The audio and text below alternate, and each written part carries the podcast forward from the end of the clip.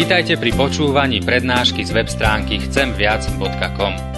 Portál chcemviac.com pre vás pripravilo slovenské evangelizačné stredisko. Nech vám táto prednáška poslúži na duchovný rast a múdru orientáciu v živote. Dajte ju do pozornosti aj iným. Pridajte si nás na Facebook alebo Twitter. Chcemviac.com. Viac ako dáva tento svet. Chceme byť ako tie múdre panny, náš Bože. Daj nám múdrosť k našim, našemu životu, našim rozhodnutiam. By sme ťa aj my čakali. Očakávali dnes, očakávali Tvoj príchod a radili na to, čo si nám Ty, Pane, pripravil. Amen. Drahí bratia a sestry, z ústy voči Božiemu slovu, prosím, postaňte a počujte slova z písma svätého, na ktorými sa chceme dnes zamýšľať dnešnú nedelu, ktorá je posledná cerkvenom roku.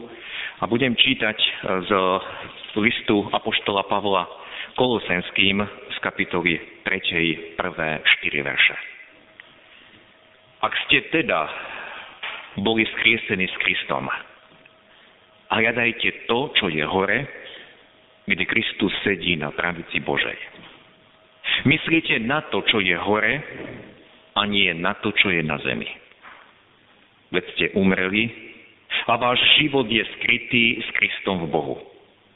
A keď sa zjaví Kristus, život náš, vtedy aj vy zjavíte sa s ním v sláve.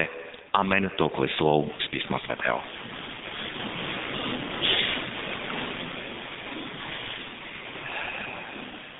Drahí bratia a sestry, ako sme povedali na úvod služieb Božích, dnešná nedela je posledná nedela po Trojici, zároveň nedela, ktorá je posledná v cirkevnom roku.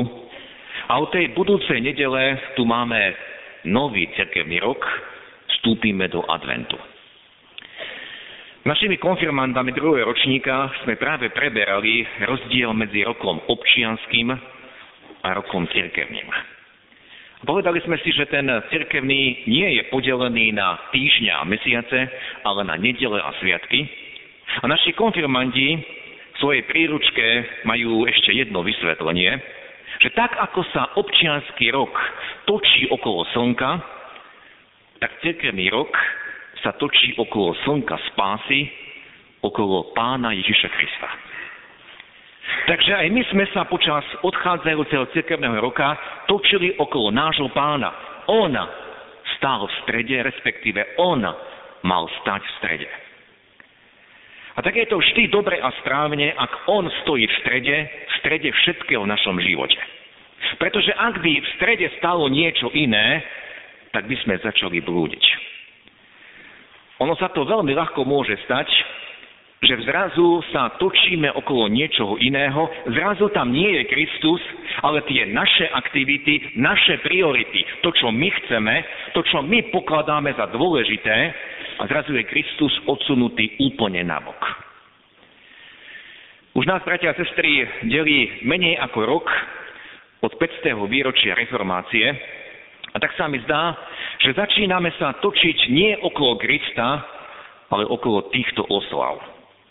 Sme upozorňovaní na všelijaké slávnostné stretnutia, ako keby bola dôležitá tá naša sláva, ktorú sme my pripravili.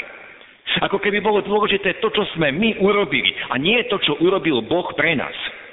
A pri tom všetkom sa musíme pýtať, čo by na to všetko povedal náš reformátor Martin Luther. V jednej svojej kázni, a bolo to už po 31. októbri 1517, vyslovil tieto slova. Sme tak posadnutí relikviami, odpuskami, púčami na sveté miesta a po celú tú dobu Kristus je tu. Nenájdete ho v relikviách, nenájdete ho v kostiach svetých, ale on je tu medzi vami. On je tu v láske a on je tu v svojom slove. A tak sa mi zdá, že Luther by nám tiež povedal niečo podobné. Kristus je tu stále s vami, ten istý. Nenájdete ho v tých slávnostiach, vo vyslobených chrámoch. Nenájdete ho v pekných koncertoch a spoločenských podujatiach, ale on je tu medzi vami. Je medzi vami, keď žijete lásku. Je medzi vami, keď čítate jeho slovo. Je medzi vami, keď sa zhromaždíte v jeho mene. On je stále ten istý. A my máme vždy sklon postaviť si niečo iné do stredu, ako dôležité, ako to podstatné, a pritom aj celá reformácia ukazovala len a len na Krista. Solus Christus. Iba Kristus nám stačí. On je základom všetkého, preto On má stať v strede. Ak je zrazu pre nás dôležité niečo iné, tá naša sláva, to naše, tie naše aktivity, tak Kristus je bokom a už nie je v centre. Pred chvíľou som, bratia a sestry, čítal zo začiatku 3. kapitoly z listu Apoštola Pavola Kolosenským. Ak by sme hlbšie sa pozreli na situáciu, do ktorej Apoštol Pavol napísal tento list a prečo ho vôbec Pavol napísal, zistili by sme, že okrem mnohých povzbudení, ktoré sú v tomto liste, okrem toho všetkého, v Kolosách sa nachádzali ľudia, ktorí nie, že by Krista popierali, nie, že by o ňom prestali kázať, že by o ňom nehovorili, ale Kristus prestal byť centrom ich života. Boli tam aj prvky zo židovstva, začali zdôrazňovať dodržiavanie zákona, soboty, začali zdôrazňovať ďalšie sviatočné dni. Boli tam vplyv, a bol tam aj vplyv pohanskej filozofie, začali zdôrazňovať poznanie, tú gnózu, múdrosť a filozofiu, a ďalšie sa chválili tajomnými zážitkami, ako videniami a inými skúsenosťami, ktoré zažili. Ďalší zvrazňovali askézu, odriekanie a zrazu Kristus bol úplne na boku. Ak by sme čítali celý tento list, nie je dlhý, má iba 4 kapitoly, to zvládnete doma za 15 minút a doporučujem prečítať si celý tento list.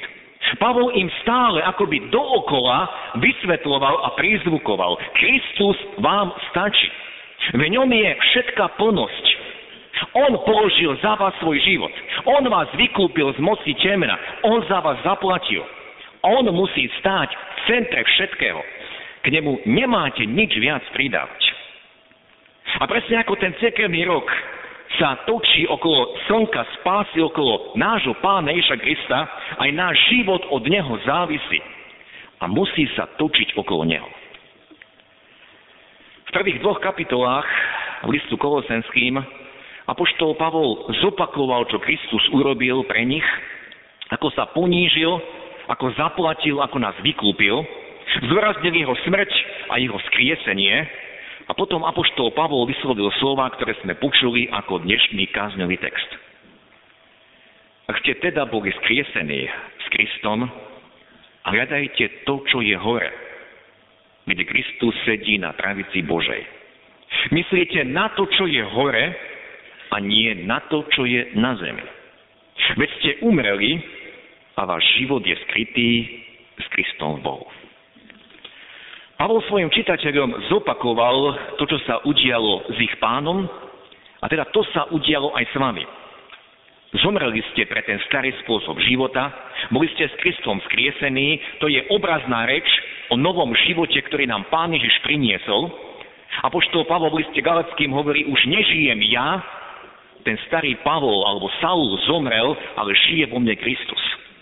Nie, že by Pavol zomrel, ale to znamená, už ten starý Pavol neexistuje. Ja žijem vďaka Kristovej obeti a jeho skrieseniu.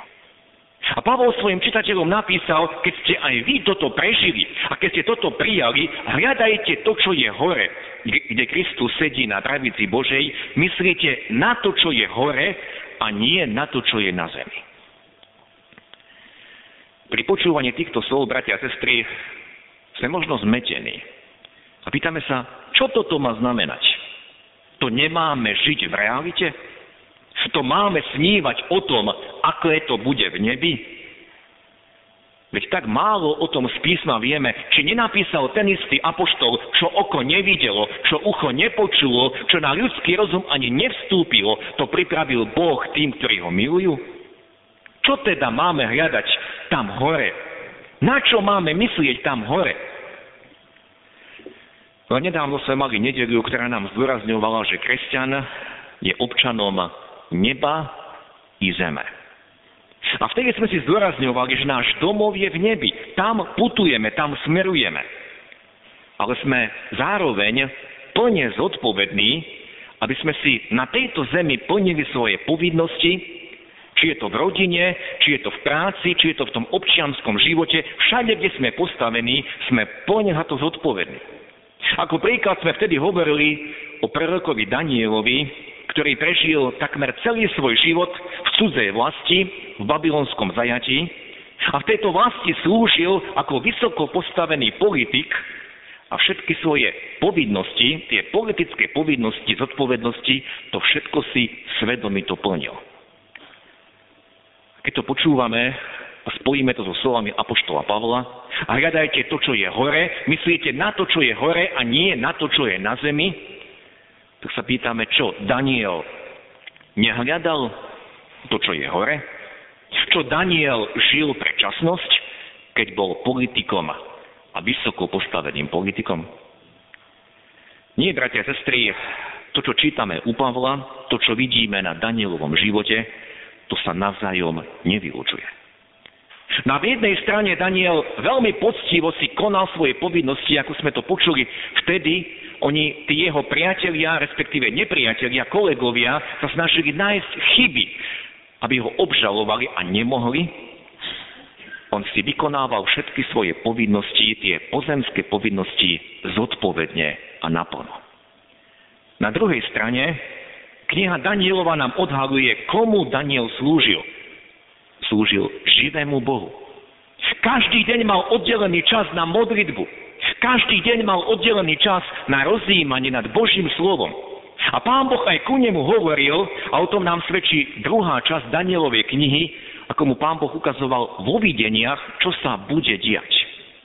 A toto všetko sa dialo súčasne počas jeho pôsobenia ako toho ministra v babylonskej ríši.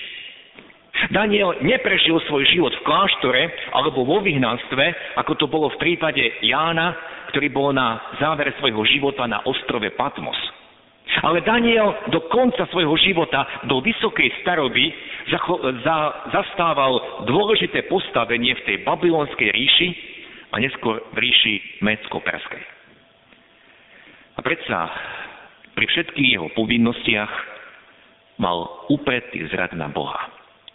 Očakával na naplnenie tých Božích zasľúbení.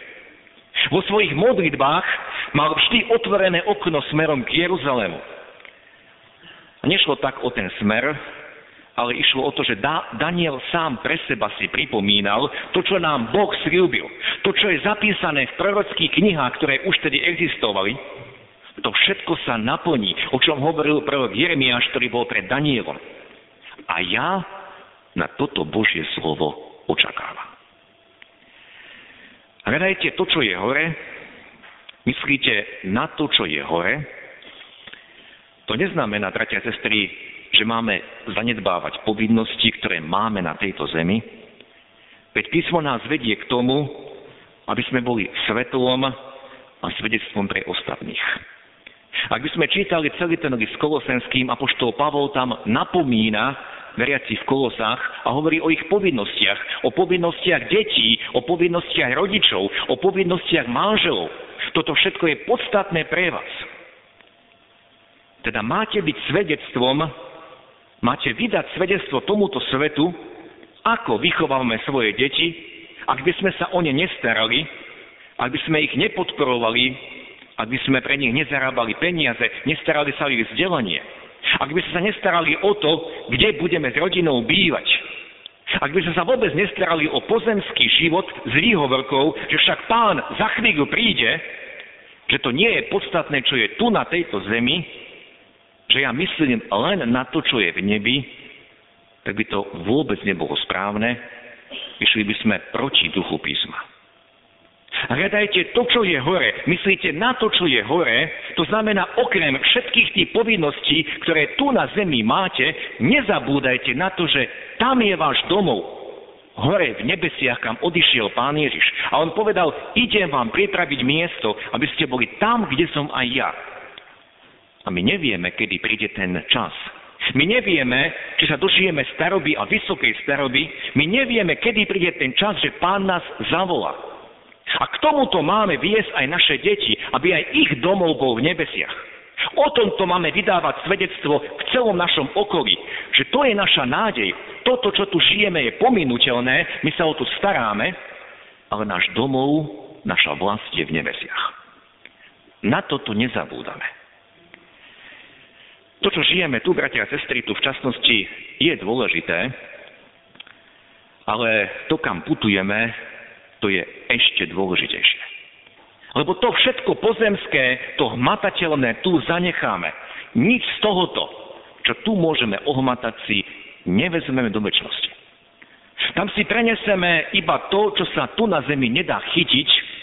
Tam si preneseme lásku, ktorú sme mohli rozdávať našim blížnym.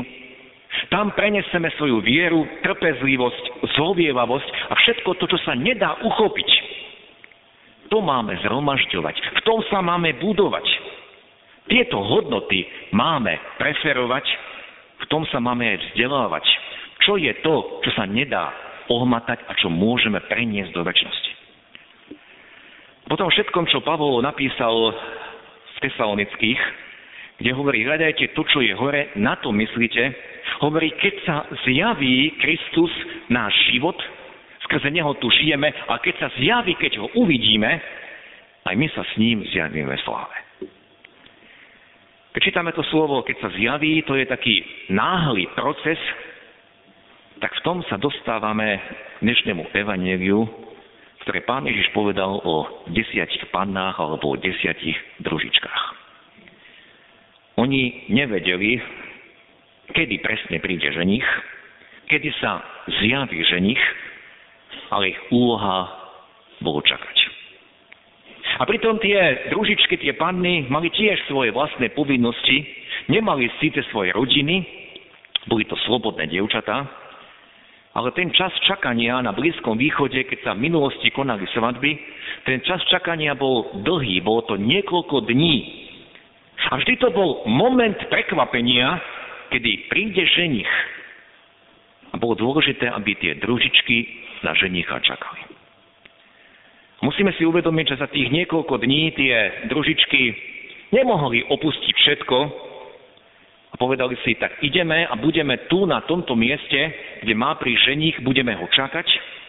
Napríklad aj v tie dni, keď ho čakali, museli niečo jesť, museli si aj odpočinúť. Čítame o tom, že zaspali a spánok im ten ženich nevyčítal.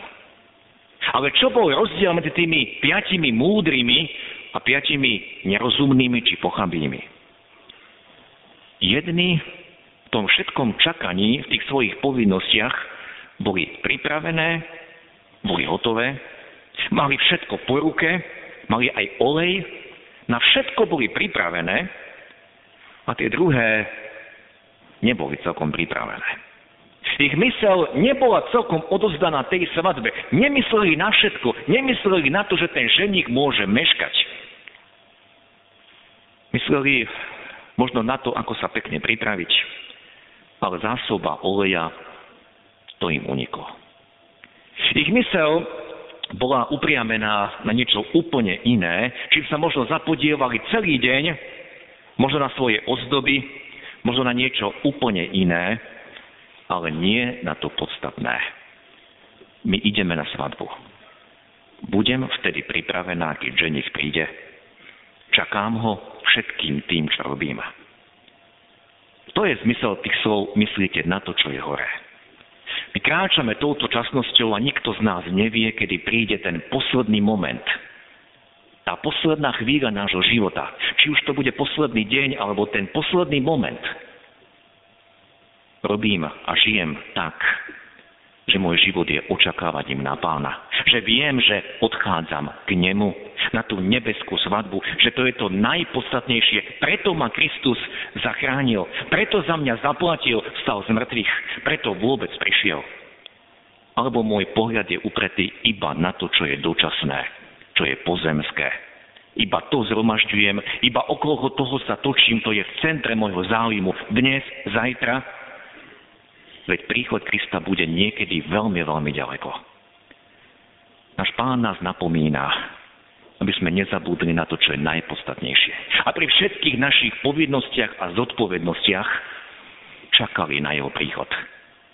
Aby sme deň čo deň mali oddelený čas na modlitby, aby sme deň čo deň si pripomínali jeho slovo, jeho zasľubenia, aby sme to mali stále pred očami, aby nám to nikto nejakým spôsobom nezobral, aby sme vedeli to, čo je hlavné a podstatné.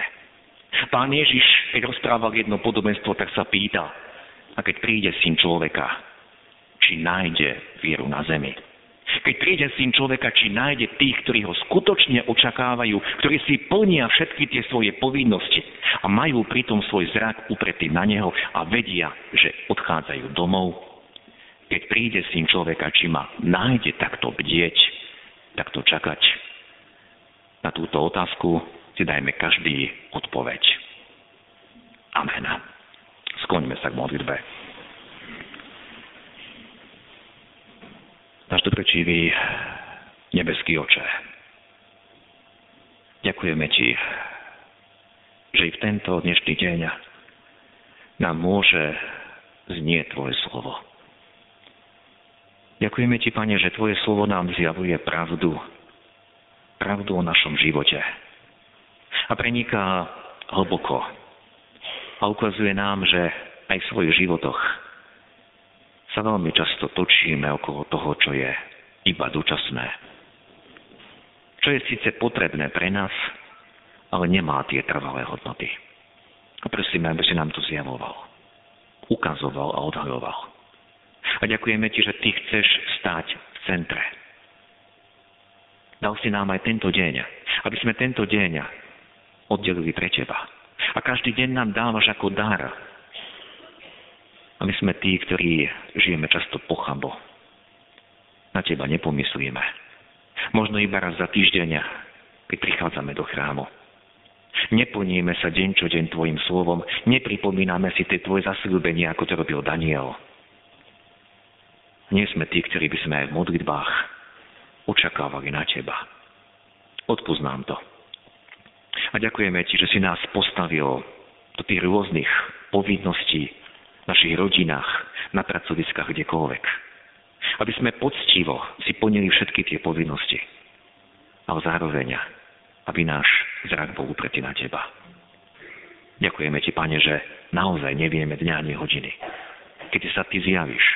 Nevieme dňa ani hodiny, kedy nás odvoláš v tejto časnosti. A Ty nás aj dnes napomínaš k takej bdelosti a pripravenosti. Aby sme vedeli, a stále mali pred očami dôvod tvojho príchodu, tvojej záchrany. Aby sme mali pred očami aj cieľ nášho života. Nedokážeme si predstaviť tú dokonalosť, ale ďakujeme ti, že aj tam je miesto pre každého, kto verí v teba. Ďakujeme ti, že v tom nás utvrdzuje tvoje slovo. A nemusíme sa báť ani dňa súdu. Nemusíme sa báť, Pane, ako pred Tebou obstojíme, pretože nikto z nás sám neobstojí ale vtedy, keď sme prikrytí Tvojou krvou a keď žijeme v očakávaní na Teba, môžeme byť naplnení radosťou. A chceme v tejto radosti žiť. Nie v strachu, kedy to príde, ale v radosti, že konečne budeme aj my na tej Tvojej svadbe. Ďakujeme Ti za túto radosť, ktorú nás aj dnes naplňaš. Za pokoj, ktorý nám dávaš. A daj nám o tomto svedčiť. Našim deťom, našim vnúčatám. Daj nám o tomto svedčiť tam v tom okolí, kam si nás postavil, v rodinách, na pracoviskách. Svedčiť aj tou poctivou prácou, ale aj tým, že zhromažďujeme najmä to, čo je trvalé. Nie to, čo je dočasné. Ďakujeme za Tvoju milosť, trpezlivosť, ktorú máš s nami. Ďakujeme za celý cirkevný rok. A chceme zostať stále hľadiaci na Teba. A túžeme, aby si bol v centre našich životov. V centre každého nášho spoločného zhromaždenia aby si to bol ten, na ktorého hľadíme, z ktorého čerpáme, z ktorého mil, z ktorej milosti žijeme, Pane. Amen.